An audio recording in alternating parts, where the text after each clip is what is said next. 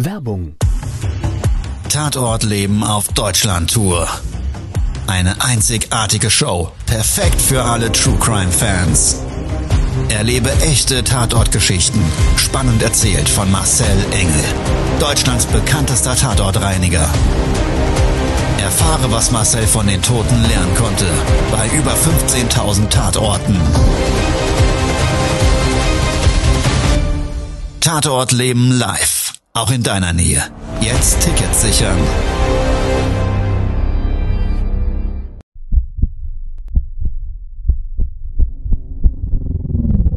Todesursache. Der Podcast mit Tatortreiniger Marcel Engel. Es wird immer mal wieder in meinem Podcast vorkommen, dass wir sehr tief in das Geschehen eintauchen. Ich werde offen darüber sprechen. Damit meine ich, dass Flüssigkeiten wie Blut als Element das kleinste Problem sein wird. Ich freue mich, wenn ich euch auf eine Gedankenreise entführen darf in meine Welt des Tatortreinigens. Todesursache. Der Podcast mit Marcel Engel. Hallo und herzlich willkommen. Schön, dass du jetzt wieder Zeit und Lust gefunden hast, mit mir und meinem lieben Gast gleich gemeinsam eine Tatortreinigung zu durchleben. Für alle, die ihn noch nicht kennen. Mein Begleiter heute am Mikrofon ist der liebe Norman. Stell dich doch mal am besten selber vor. Ja, ein charmantes Hallo, ihr Lieben. Für diejenigen, die mich noch nicht kennen, ich bin der Norman Pohl, bin Event Creator, Moderator und Speaker mittlerweile und freue mich riesig, heute gemeinsam mit euch diese Folge begleiten zu dürfen, den einen oder anderen Impuls setzen zu dürfen und bin natürlich gespannt, was für ein Tatort der liebe Marcel heute wieder mit dabei hat. Die heutige Folge ist ein Corona-Spezial. Das dritte Jahr einer weltweiten Pandemie. Und gerade in dieser herausfordernden Zeit ist es umso wichtiger, mit dem richtigen Mindset im Leben durch die Welt zu gehen. Und was das jetzt wiederum mit meiner Tatortreinigung zu tun hat, das erfährst du jetzt. Todesursache. Der Podcast. Der Tatort. So Marcel, jetzt erzähl mal. Jetzt bin ich mal gespannt. Ich darf wieder bei dir im Podcast sein, hast wieder einen sehr, sehr spannenden Tatort mit dabei. Jetzt erzähl doch mal, was ist da so passiert? Ein sehr herausfordernder, ungewöhnlicher Einsatz. Ungewöhnlich deshalb, wir hatten uns ja so im Vorfeld mal so ein bisschen darüber unterhalten. Es ging um ein Gewaltverbrechen. Das im Grundsatz nichts Ungewöhnliches. Wir haben einen gewissen Anteil, der liegt rund bei 30 Prozent unserer Aufträge, die aus Gewalttaten herrühren. Also dann, wenn eine Tatortreinigung erforderlich ist und im Vorfeld eben unterschiedlichster Natur so eine Gewalttat als Ursache dessen dasteht. Und in dem Fall war es so, ich bin an einem Arbeitsplatz im Callcenter vorbeigelaufen, die Adresse wurde aufgenommen, es handelte sich um eine Adresse in einer deutschen Großstadt, die Adresse selber, auch von dem Kunden angegeben, in einer Einkaufspassage, typische Wohngeschäftshäuser, zweistöckig, Altbauten, die unterhalb eine Ladenpassage, also Ladengeschäfte beinhalteten und oberhalb dann praktisch jeweils Wohnraum. Und in einem solchen Wohn- und Geschäftsraum sollte das Treppenhaus und der angrenzende Bereich in ein Ladengeschäft übergehend gereinigt werden. Und was der Auftraggeber sagte, es könnte sein, dass sie vor Ort durch Anwohner auf Widerstände stoßen bezüglich ihrer Reinigungsleistung. Das klingt spannend, das hast du, glaube ich, auch noch nicht so oft gehört, oder? nee, also das wirklich, das hatte ich so noch nie und dementsprechend habe ich auch gesagt, hier Leute, passt auf, da fahre ich selber hin und nimm einen von meinen Tatortreinigern mit und wir schauen uns das dann mal gemeinsam an.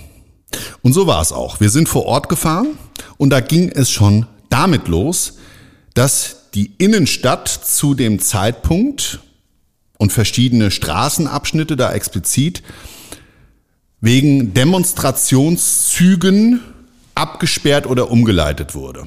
Das war schon mal sauätzend.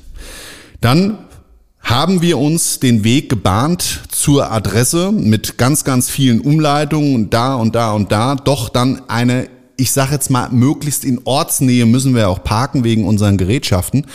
du kannst ja nicht einfach so das ganze Equipment einmal äh, einen Kilometer durch die, durch die ganze Fußgängerzone äh, schleppen. So, das verwundert mich ja gerade, Marcel, weil normalerweise, also ich bin davon ausgegangen, dass ihr da Sonderrechte habt, wenn ihr zu so einem Einsatz kommt. Was war da jetzt los?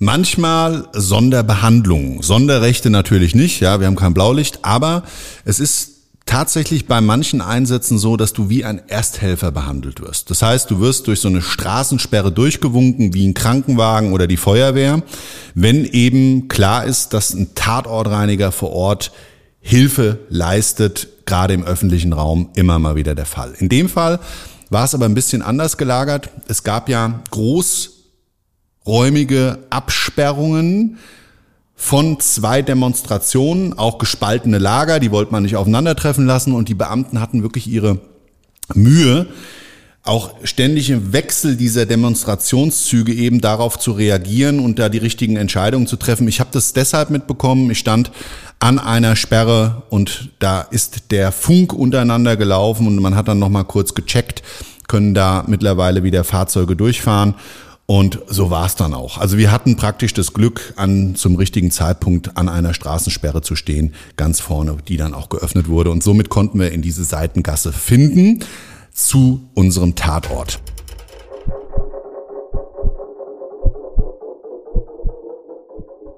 Vom Fahrzeug, dem Parkenden in der Seitenstraße aus, ging es dann also Richtung Tatort. Mein Tatortreiniger und ich sind durch die Fußgängerzone gelaufen. Da sah es auch schon ein bisschen wild aus, ungewöhnlich unaufgeräumt. Mülltonnen ausgeschüttet, ein paar Bänke umgestoßen von einem Café, was in der Nähe unseres Einsatzortes sich befunden hat, auf der anderen Straßenseite in dieser Fußgängerpassage. Also es sah ein bisschen wild aus. Fort angekommen, Hausnummer haben wir gesucht, hat eine junge Dame hinter der Scheibe ihres Ladensgeschäftes auf uns gewartet. Hat aufgeschlossen, ist rausgekommen und hat mich gefragt, ob wir die Tatortreiniger sind und ob wir vielleicht bei ihr zuerst reinigen können. Habe ich das grundsätzlich kein Problem. Und dann hat sie mich ins Ladengeschäft gebeten und gleich wieder abgeschlossen. Und mit zittrigen Händen hat sie mir ihre Erlebnisse und ihre Gefühlswelt geschildert. Da ist nämlich Folgendes passiert. Sie ist morgens vorbereitend, Kaffeemaschine eingeschaltet, alles fertig gemacht in ihrer Boutique, schon gedanklich sich auf die Kunden eingestellt, damit konfrontiert worden, dass ein Demonstrationszug durch diese Einkaufspassage an ihrem Ladengeschäft vorbeigelaufen ist. Es war laut, es waren viele Menschen und sie hat mir persönlich geschildert, dass sie echt Angst hatte. Angst, irgendwie in Bildnissen, die sie vielleicht vorher irgendwie mal im Fernsehen oder irgendwo gesehen hatte, dass vielleicht diese Demonstration ausufern könnte, bei ihren Steinen in die Scheibe fliegt oder, oder, oder.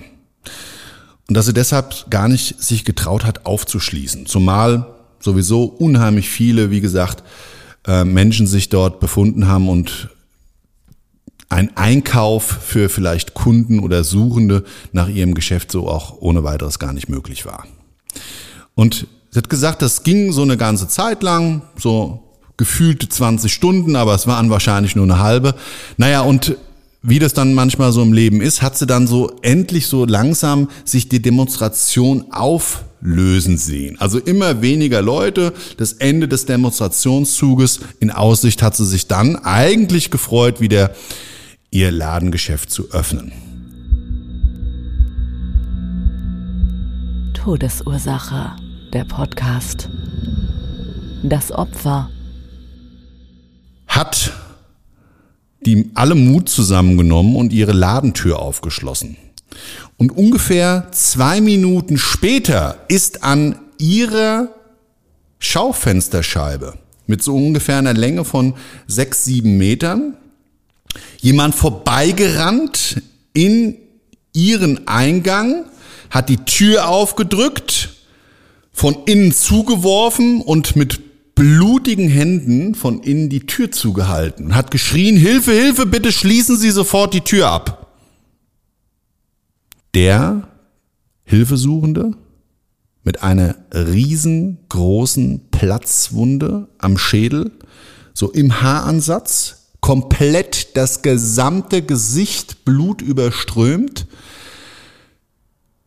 Ich sage dazu immer, er hat getropft wie ein Kieslaster von seinen Verletzungen, weil das konnte man wirklich auch auf dem Bildnis später vor dieser Ladentür im Innenbereich erkennen auf dem Boden ganz viele einzelne Bluttropfen, teilweise da, wo er dann mal vielleicht stehend ausgeharrt ist, so eine Zeit lang, hast du so kleine Pfützen gesehen, teilweise wieder auch mit ja, den Abdrücken seines Schuhprofils dann durch den Laden getragen.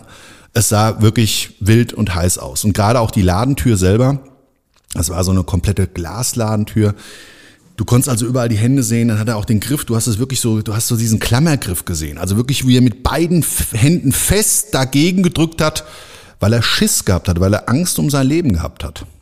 Das konntest du wirklich an diesen Bildnissen erkennen. Und wie sie mir das so erzählt hat, hat sie gezittert wie Espenlaub. Die Stimme, so ganz zart, wurde immer dünner und dünner und dünner und auch immer schon mal mit so einem tiefen Seufzer, konntest du wirklich erkennen, die hat Todesangst gehabt. Selber Angst, Opfer zu werden. Selber Angst, gerade in dem Erlebnis vorher mit der Demonstration, wahrscheinlich sich ständig da auch Gedanken gemacht, hat sie mir noch erzählt, ja, sie hat dann auch mit ihrem Freund telefoniert und der hat sich dann angeboten, dass er vorbeikommen würde und ihr zur Seite steht und hat sich dann aber alles so nicht ergeben, weil Anfahrtsweg von ihm jetzt sehr lange zu dem Ladengeschäft gewesen wäre und sich ja der Demonstrationszug aufgelöst hatte. Dass die sich dann überhaupt das Herz gegriffen hat und den Laden aufgeschlossen und dann so ein Erlebnis hinterhergeschoben. Und dann hat sie das Opfer, diesen hilfesuchenden Menschen erkannt. Im ersten Augenblick nicht selbst geschockt durch dieses Bildnis des, dieses vollgebluteten Menschens, hat sie dann erkannt, dass das einer der Mieter aus den acht Wohnparteien über ihrem Ladengeschäft gewesen ist. Sie selber jahrelange Mieterin bereits in dem Objekt und immer mal wieder ist er morgens auch zur Arbeit an ihrer Ladenlokalität vorbeigelaufen, hat sie den erkannt und auch in der Stimme. Dann hat sie gefragt, was ist denn passiert?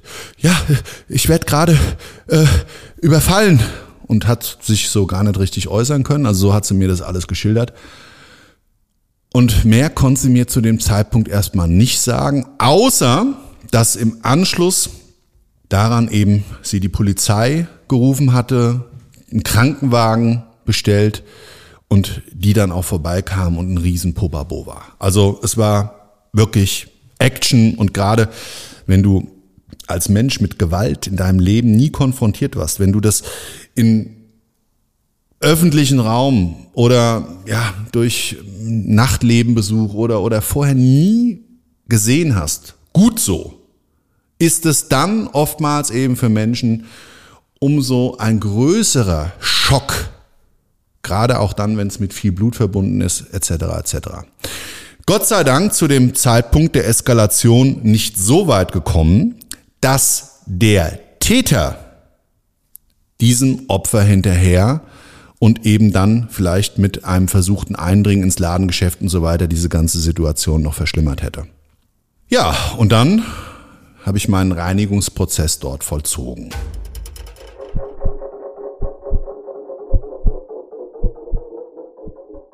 Wie wir so im Reinigen waren, das habe ich mir aufgeteilt mit meinem Tatortreiniger, bin ich dann zum Hausflur rübergegangen. Also es war ein Seiteneingang neben dieser Schaufensterscheibe mit einer Eingangstür, ein Klingelbord, Briefkastenanlage, ja, so einer Glasdrahttür, Milchglas, du konntest da nicht durchsehen und unterhalb in der Ecke und oberhalb habe ich die Scheibe gesprungen, komplett in dem Rahmen, teilweise rausgedrückt, Richtung Straßenseite wahrgenommen und an der obersten Ecke rechts war sogar ein Loch drin.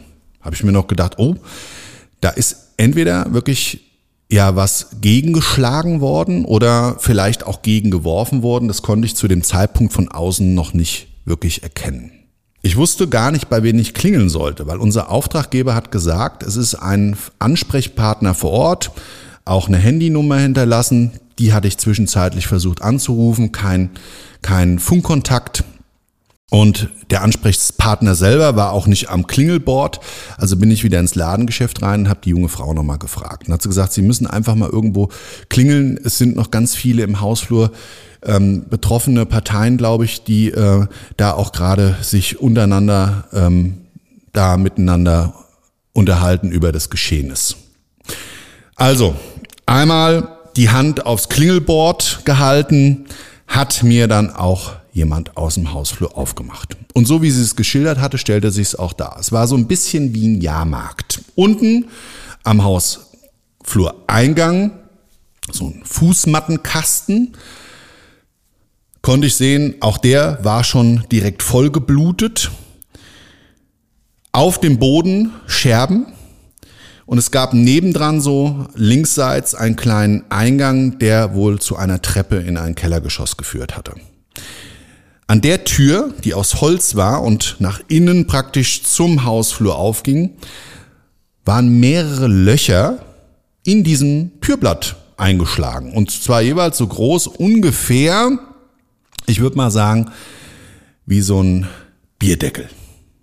Holz gesplittert, eine weiß lackierte Tür, hundertmal überstrichen, so sah es zumindest aus, so richtig dicke Farbsegmente auch unten auf dem Boden, der Lack war abgeplatzt, konntest du also an der Tür massive Gewalteinwirkungen erkennen.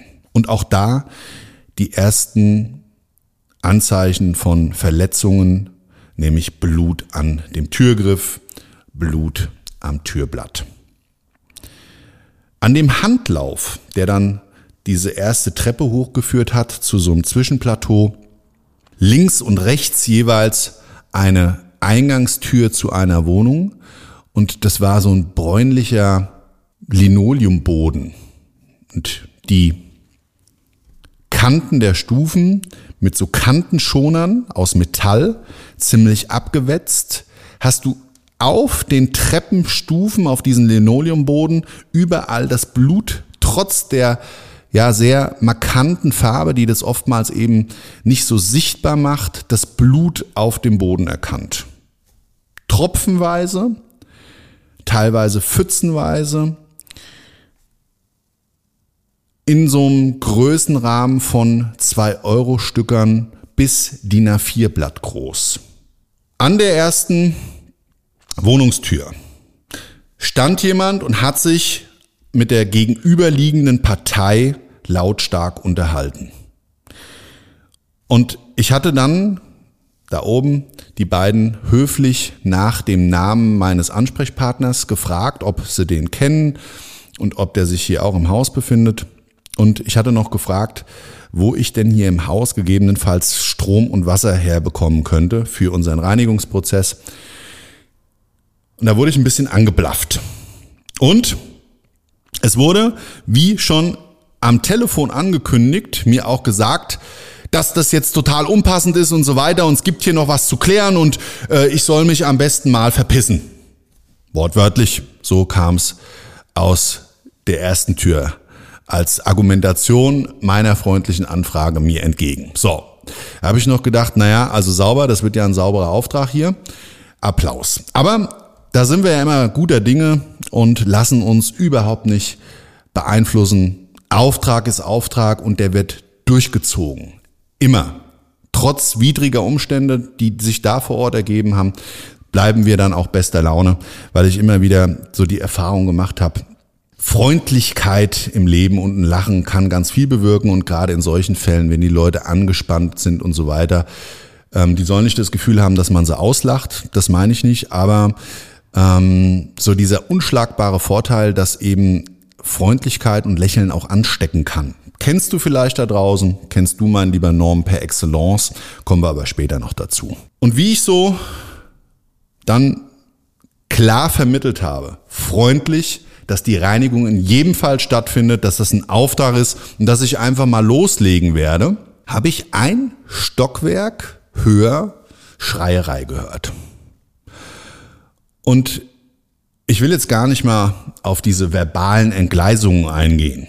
Also es haben sich zwei Personen wirklich laut stark dort beschimpft in wirklich aller Tiefe, wie man, ich glaube, härter, tiefer nicht schlagen kann.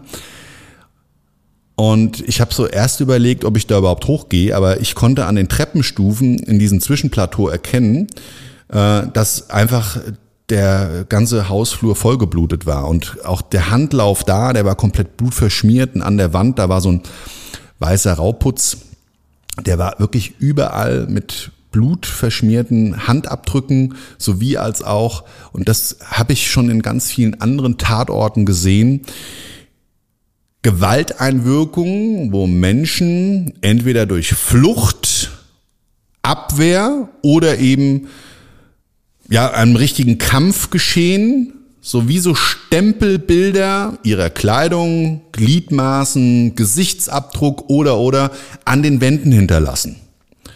Und in diesem nächsten Stockwerk war an den Wänden eben neben dem Handlauf alles das zu erkennen.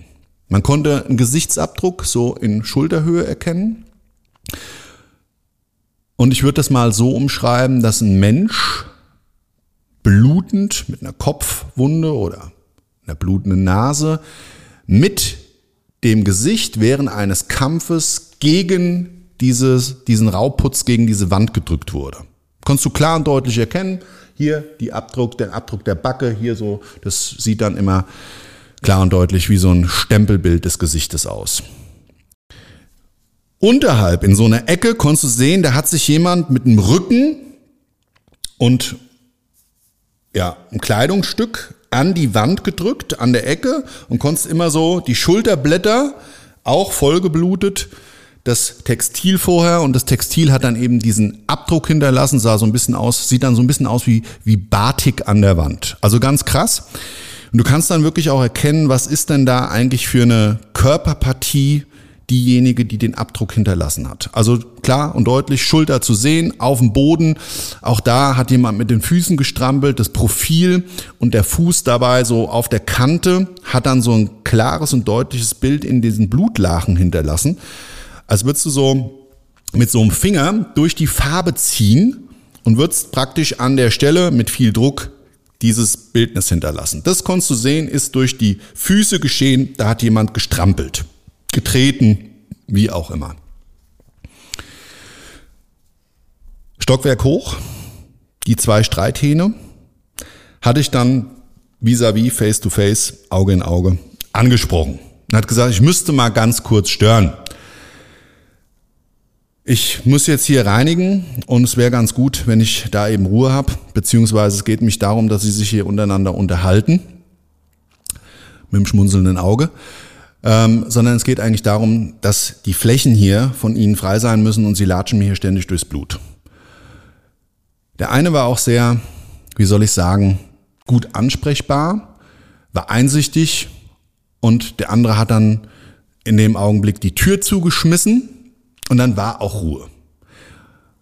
Und dieser eine Ansprechpartner hat mir dann die Geschichte dieses Tatortes komplett erzählt, was zu meiner Tatortreinigung geführt hat. Todesursache, der Podcast. Das Motiv. Ausschlaggebend für diesen Tatort und für diese Eskalation war eine offenstehende Haustür. An diesem Vormittag, an diesem Morgen, der Demonstrationszug vorbeilaufend, und wie ich das so gehört habe, konnte ich das gar nicht verstehen. Er hat mir dann erzählt, dass es über die letzten Monate, gerade im Zuge dieser Pandemie, unter diesen Parteien unterschiedliche Meinungen gab und dadurch bedingt eben es auch zu ganz, ganz großen Spannungen in den Begegnungen des gemeinsamen Miteinanders, des gemeinsamen Lebens in diesem Haus gekommen ist. Das heißt, man hat sich dann gegenseitig irgendwie beim Amt angeschissen. da war immer mal der Vorwurf, dann ist eine Wohnungstür aufgerissen worden, geklingelt worden gegenüber, du hast mich da und da angezeigt, das ist eine Frechheit, Wohnungstür zugeschmissen.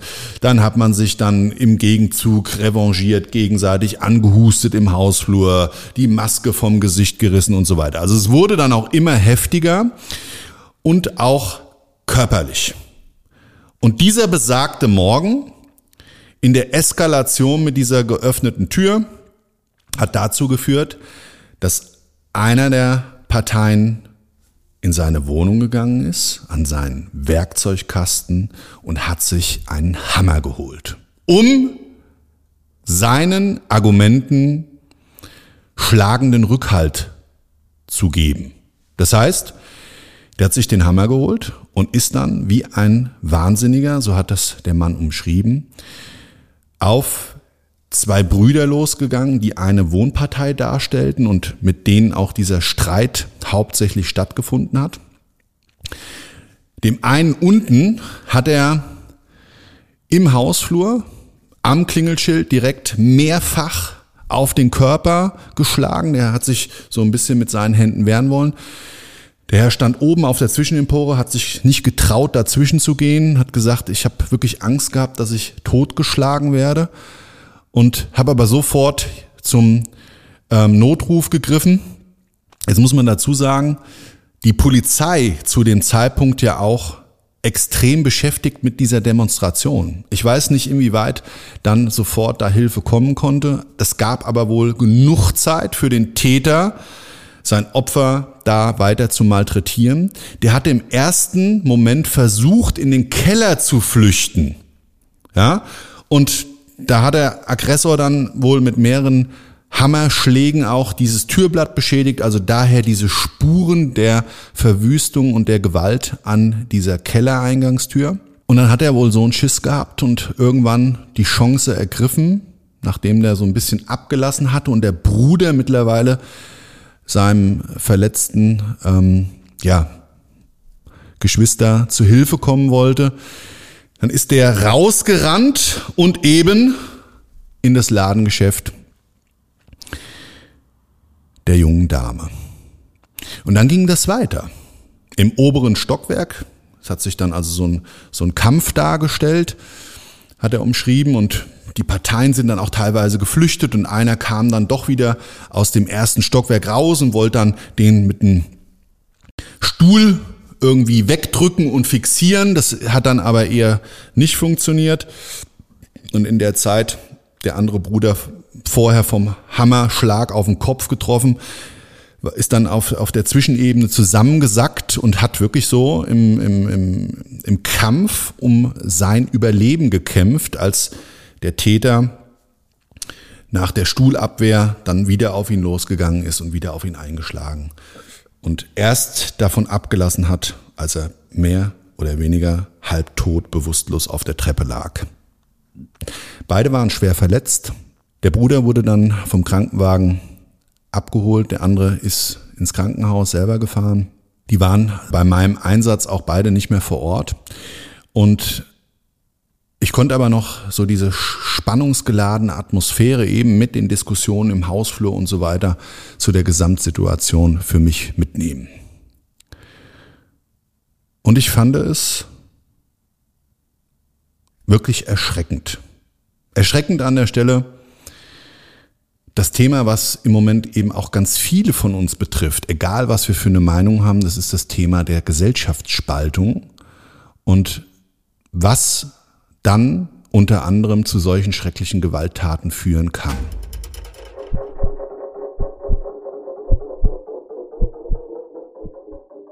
Mein lieber Norman, krasser Tatort. Du selber warst auch schon bei Tatortreinigung dabei. Noch nie welche in Verbindung mit Gewaltverbrechen als Auftragsgrund. Jetzt will ich dich mal fragen, was denkst du darüber? Das ist schon eine heftige Nummer.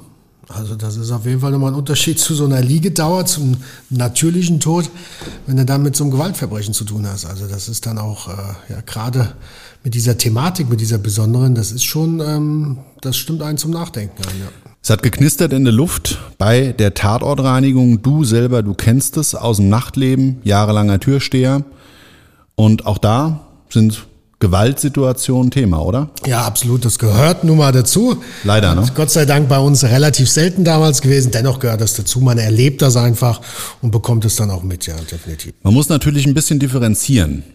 Gewalt ist niemals richtig, aber in dem Job als Türsteher, in der Wahrnehmung, bedingt durch Alkohol, Drogen, Revierverhalten, wie auch immer, ja. Eifersucht und was weiß ich, ja, ist das natürlich vielleicht nochmal eine bisschen eine andere Nummer, wie in dem Fall, wo du weißt, ein im Moment in der Gesellschaft allumfassendes Thema, nämlich diese Corona-Pandemie, die uns in jeder Sekunde unseres wachen Daseins Begleitet. begleitet. Wir kriegen es ständig vor die Nase gehalten. Wir kriegen ständig Meldungen darüber.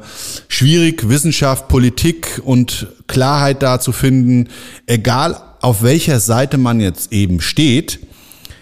Ja, das ist ja dann auch wieder die Frage, wenn du so Geschichten mittlerweile hörst, ist ja so die erste Frage in einem Kopf.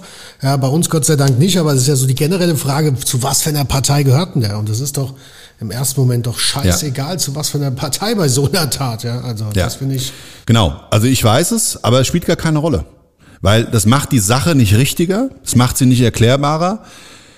Traurig ist, und ich sage jetzt mal so, wir wissen ja nicht um die Umstände und wir machen jetzt hier auch keine, keine Täteranalyse. Ja, ob der Betroffene oder der Täter beziehungsweise vorher vielleicht psychisch schon erkrankt war, ob der schon vielleicht irgendwie einen Schlag im Leben vorher abbekommen hatte.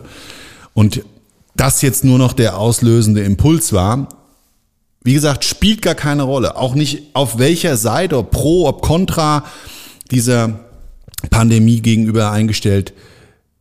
Uns beiden, und wir sind ja auch unterschiedlicher Meinung, hat es nicht geschadet in der Freundschaft.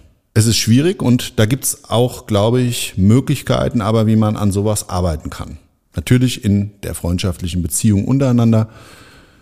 Ich würde sagen, Respekt, Absolut. Respekt ist die Basis, finde ich. zuhören, ja, den Standpunkt des anderen verstehen lernen, heißt nicht zu akzeptieren, aber die Sichtweise vielleicht einmal einzunehmen von dem Gegenüber. In der Freundschaft extrem einfach, in dem sozialen Umfeld und gerade dann, wenn die Menschen viel weiter weg sind auf einer Gefühlsebene, natürlich fast schier unmöglich. Ja, also wenn du vorher jemanden hast und der ist in der Wohngemeinschaft, in diesem Wohnumfeld, in dieser Hausgemeinschaft besser gesagt, ein flüchtiger Bekannter und in der ähm, Konstellation war das wohl auch so, dass die sich zwar gekannt haben und akzeptiert und bis zu diesem Ereignis auch soweit respektiert, aber diese Spannungen immer, immer, immer, immer häufiger hochgekocht sind und dann dieses Fass mit dem letzten Tropfen zum Überlaufen gebracht hat. Krasse Nummer und ich glaube, es gibt einen ganz, ganz wesentlichen Punkt, um vielleicht nicht zu sehr sich vereinnahmen zu lassen, vereinnahmen zu lassen von diesem extremen Geschehnis, trotz aller Angst, trotz aller Sorge, die wir haben um die Zukunft, trotz vielleicht auch der Wut, die wir haben gegen das Ganze, was da kommuniziert wird und was auch für Einfluss dieses auf unser privates Leben nimmt. Und auch diese Hilflosigkeit, die im Ende, glaube ich, bei vielen oftmals auslöst, dass man sich sagt, na ja, lassen wir es halt laufen und irgendwann ist es vorbei. Und Menschen eben da sehr unterschiedlich reagieren. Es gibt halt auch Menschen, die sich dann hier Faust nach oben, egal wie gesagt welchem Lager zugeordnet, sie dafür kämpfen wollen.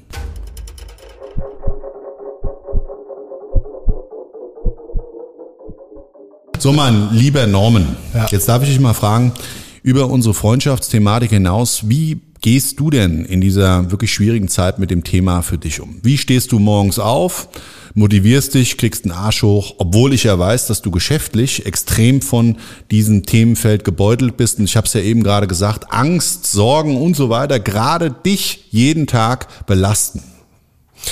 Ja, absolut. Also gerade in dieser Zeit ähm, ist nicht jeder Tag gleich, ist auch nicht jeder Tag schön.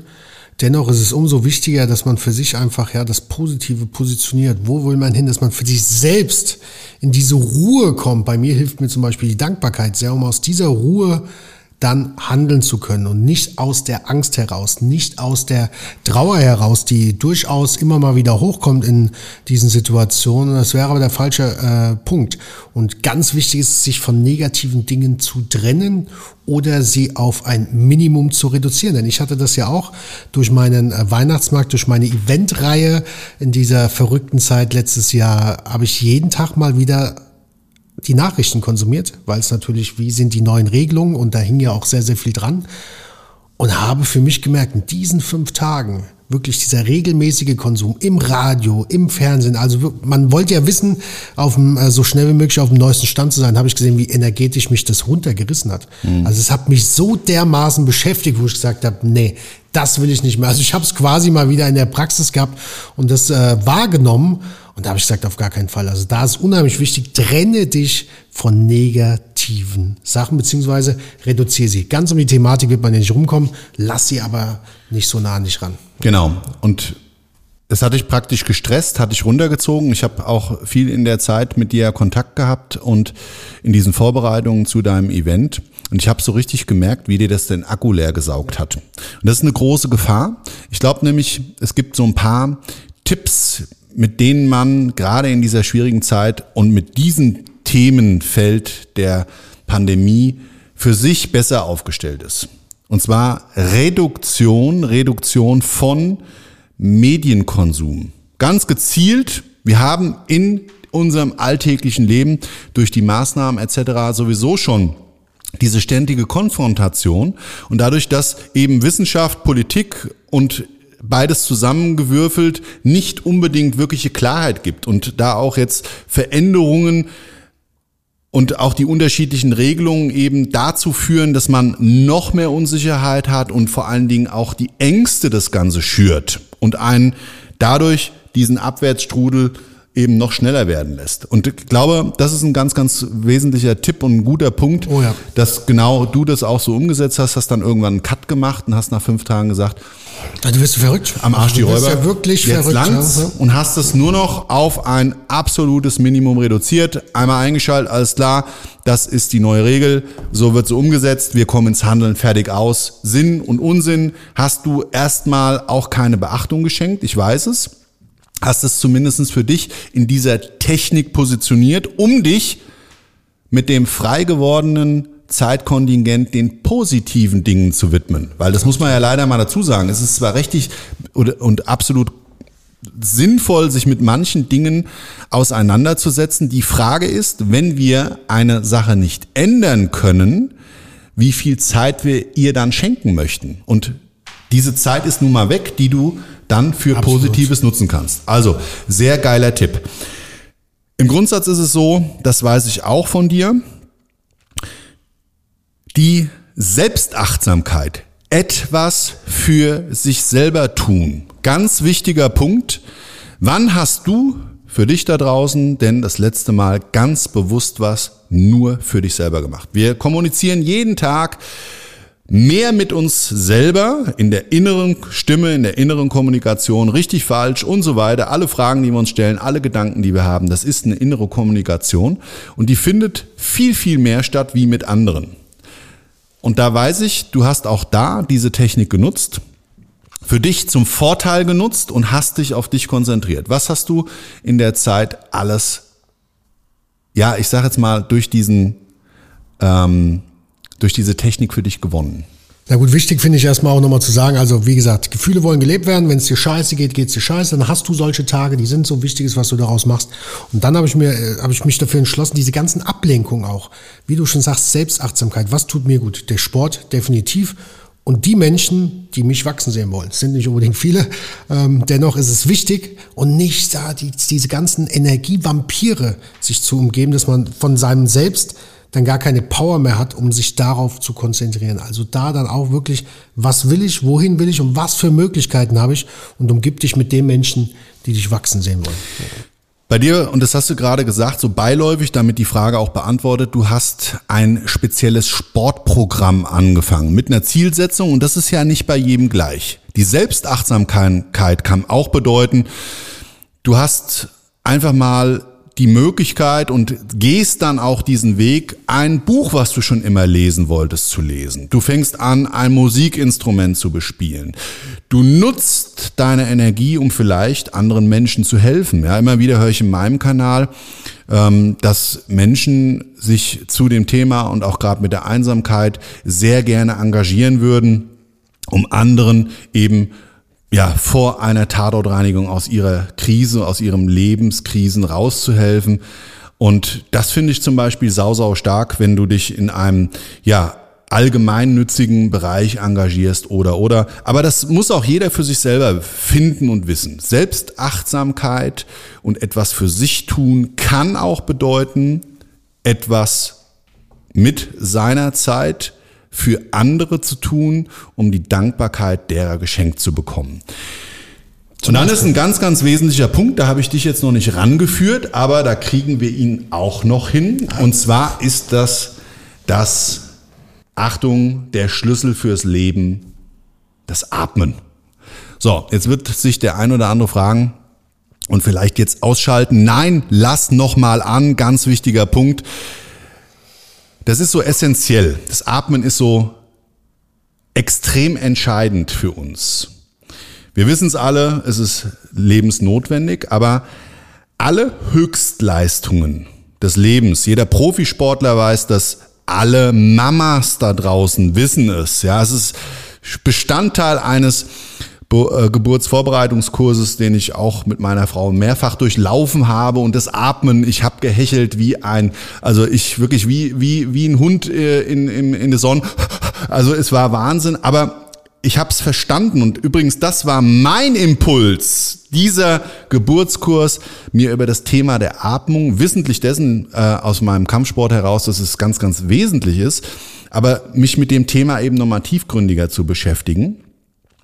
Also alle Höchstleistungen unseres Körpers vollziehen wir mit einer bewussten Atmung. Und genau das können wir auch im Umkehrschluss in der Höchstleistung des größten Geschenks für unseren Körper, nämlich des Entspannens.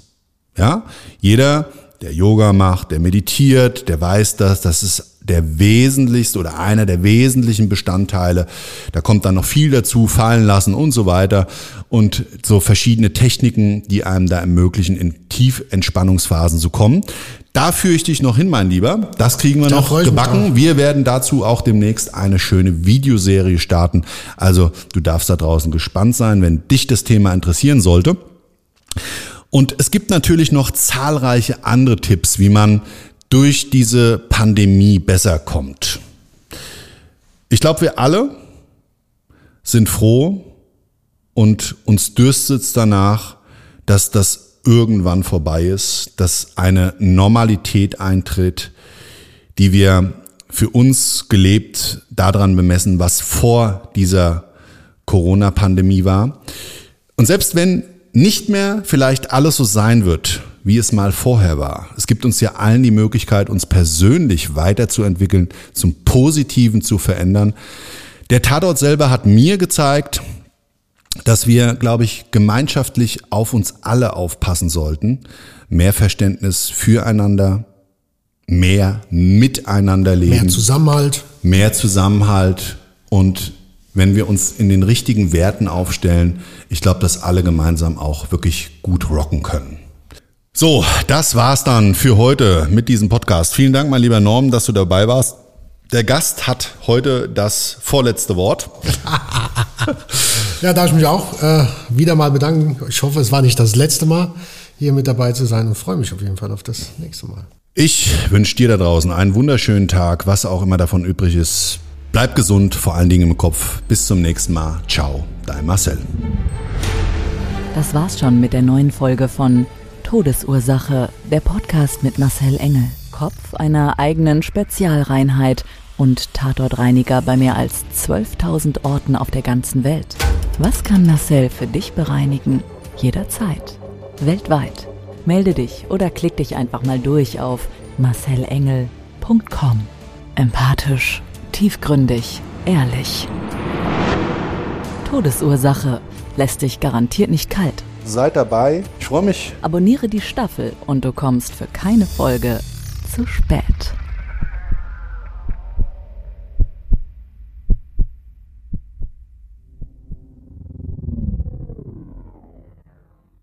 Mobbing findet überall statt. In der Schule, am Arbeitsplatz, innerhalb der Familie und im Internet. Erfahren Sie in dem Kompaktbuch Ausgemobbt, wie Sie sich gegen Mobbing wehren und künftig vermeiden, zum Mobbingopfer zu werden.